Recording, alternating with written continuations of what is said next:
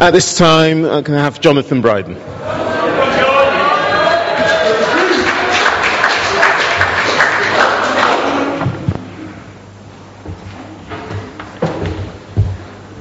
Well, good afternoon. Uh, don't worry about the size of the bottle, I'm not preaching for that long. Um, so, we've had a bit of a theme today, which is uh, the great I Am Loves Me. It's kind of been a bit of a background theme, but this kind of sermon section is all about the great I Am Loves Me. Now, when it comes to love, uh, there's a few different images we can think of. If we can have the next slide. You know, what kind of image comes to your mind when we hear the word love? Uh, perhaps it's this a couple on the beach in the sunset, maybe some children playing, uh, maybe it's a dog, uh, a well fed dog, maybe it's chocolate, you know? Or maybe it's even the idea of a soldier giving his life for his country and defending his country because how much he loves his country and the people in it. But I wonder how many times this is the image we first think of when it comes to love.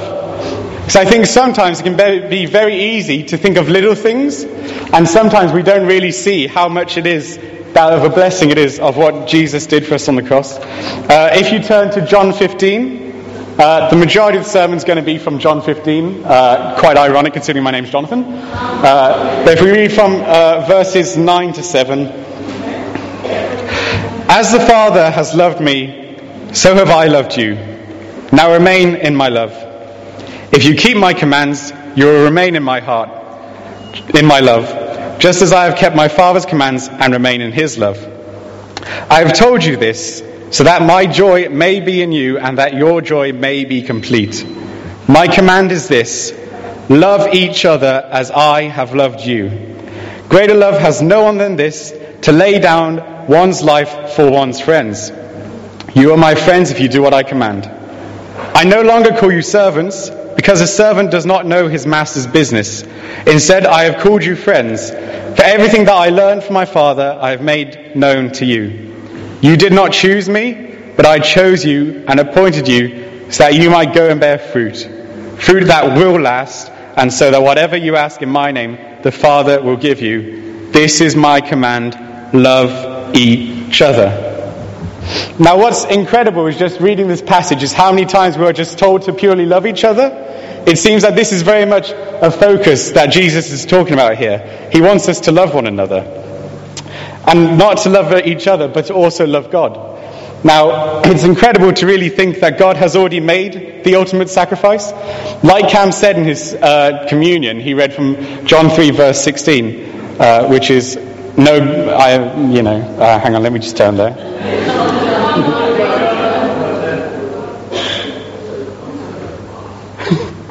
Would you like to take it?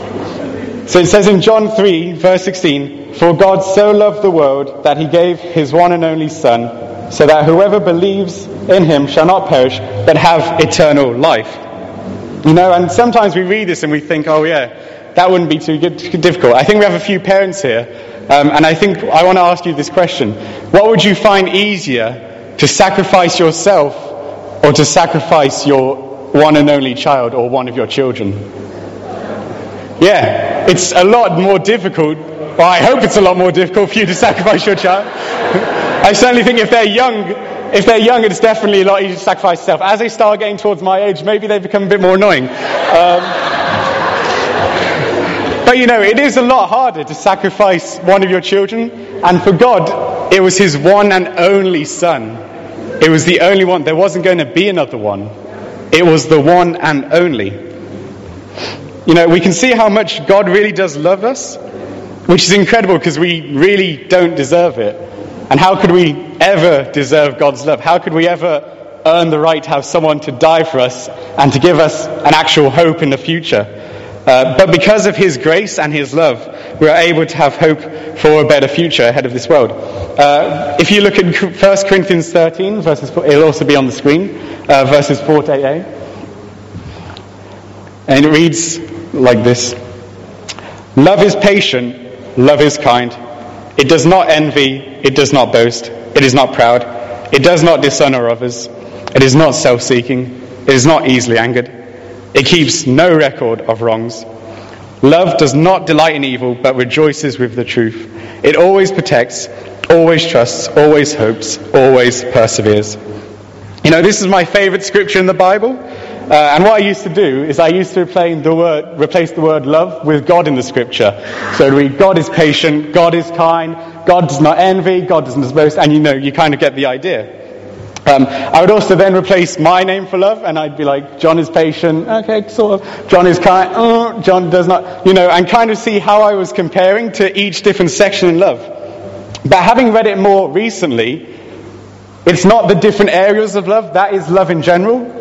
Love in general is all of those qualities together. Love isn't a little bit of this, a little bit of that, it is all of that. And that just makes it even more incredible thinking about how much God loves us. The fact that all of that can easily reflect how much God loves us. You know, and it kind of makes me think more when I say, Oh, I love you. It starts to make me think, Well, do I really? Am I really reflecting what this scripture says about love? Am I really showing them and living the life of loving people.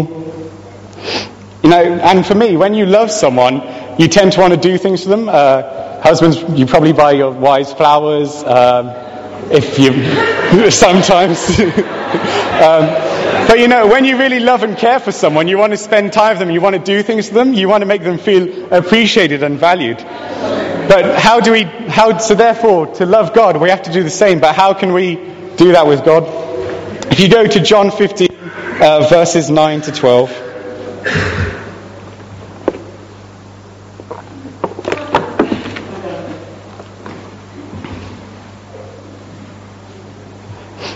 And it reads, As the Father has loved me, so have I loved you.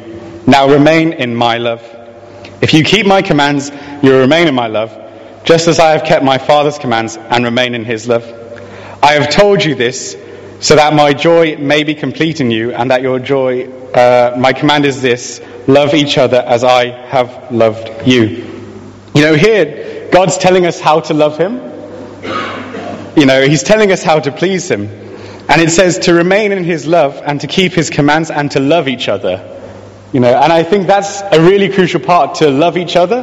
Because I think a lot of the times in this world, uh, a lot of things can put you down. You know, we heard in Jaz's testimony about how there were so many things that kind of happened to her and really put you down. It really puts you in a difficult position, you know. And we've all experienced some point in our life where we've had difficulties and they've kind of weighed us down a bit and it started making life difficult. Uh, in, on this next slide, we've got a few statistics about how it's going in the UK. Um, and some of them are a bit shocking. About a quarter of the population will experience some kind of mental health problem in the course of a year, with mixed anxiety and depression the most common mental disorder in Britain. Depression affects one in five older people. 10% of children have a mental health problem at any one time. And in the year 2011, there were 6,045 suicides committed just in the UK, which is around 16 a day. You know, we can see that the world isn't feeling very loved, and a lot of people in this world aren't feeling loved. You know, and there's a very clear message that you can get from the Bible, which is simply God loves you. That's the one main message that is put across is I love you.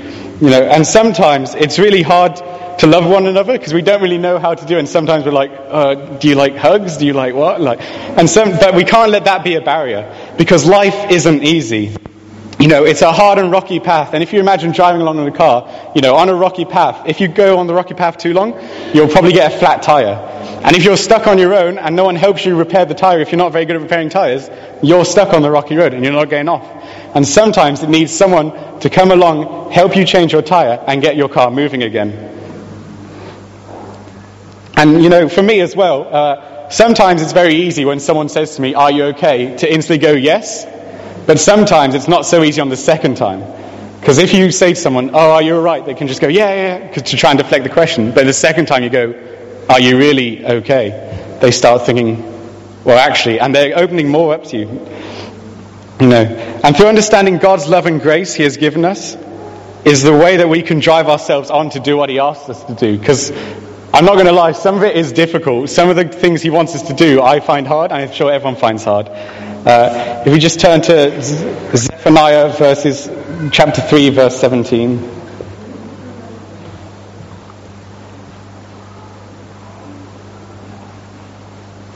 It's also on the screen, of course.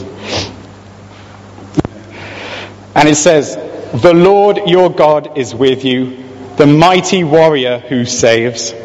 He will take great delight in you. In his love, he will no longer rebuke you, but will rejoice over you with singing. I mean, how is that for love right there? Rejoicing over you singing. I mean, it doesn't get any better than that. I don't know if anyone's ever had someone sing about them. I haven't. Maybe it'll happen one day. Uh, but it must, it must be such an incredible feeling to just know that God, the creator of heavens, the creator of the earth, who sacrificed his son, rejoices in you. You know, he takes great delight in us and rejoices over singing, you know. It's very clear that God loves you. You know, and he says another message. He has said, it's clear that he says that you are unique and valuable. You have a greater value than any other worldly possession because there is only one you. There's only ever going to be one you. And that's why you're so valuable because you are unique, you are special, and God loves you and wants you to spend eternity with Him. And uh, you are His greatest treasure and the one He is the most proud of. No, there's some incredible clips on YouTube. Unfortunately, we don't quite have enough time to show them. Uh, but this guy kind of gets into the thoughts of what he would think God would say, and he goes through, it's about four or five minutes long each video. There's one that says uh, a message to all men and a message to all women. Uh, I would highly recommend anyone going and watching them. But he literally tells you how much you are valued. You know, to the guys he says you're strong, you're big, you're tough, you're handsome. You know, and to the women he says, you know, you're beautiful, valuable, and you are special, and you deserve the very best. And that's what God says to us. You deserve the best possible. And the way we get that best possible is by seeking Him and trying to live our life in accordance with what He commands. Because sometimes in life, you don't really know what's going to happen, but God does, and He has a plan for you, and He loves you. And, you know, the theme of the teen camp was the great I am loves me. Uh, but if you take one thing away from this kind of lesson, uh, I would hope it would be this, and it's that the great I am truly loves me how much do I love him and his children? Let's pray as the end of service. Uh, dear Father God, we really do just thank you for how much you really do love us. It's incredible to think how much you care for us and how much you do love us. The fact that you would give up your one and only Son for us, that's just an incredible thought, Father. Uh, you, we can just see every day in the amazing things you've created and how beautiful they are, Father, but you say that we have so much more value than that, Father. It's incredible just to think of how much you really do love us. Uh, but Father, we know that you want us to follow your commands, Father. We know that the greatest desires of your heart are for more people to come to you, to know you, and to be with you, Father. And you know, I really do just pray that we can go out today and just really go and have this mission of love, Father, of loving people and showing them just even a fraction of your love. Because by them seeing our love and getting close to us, Father, and then telling them there's even greater love than this, that will be astounding to people. Because it really is a tough world, Father. I really do pray just for everyone who's been here today. We thank you for the time we've been able to spend with each other, Father, and we thank you for every day that you give us, Father. And it's in your Son's name that I pray. Amen. Amen. Mm-hmm.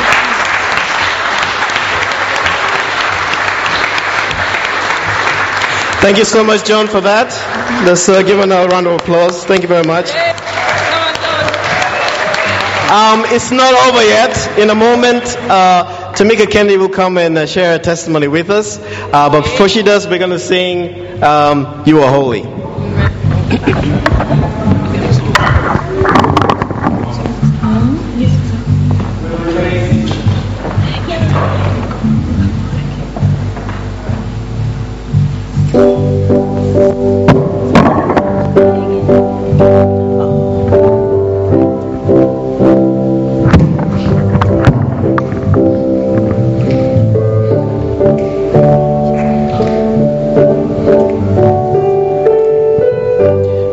Brothers.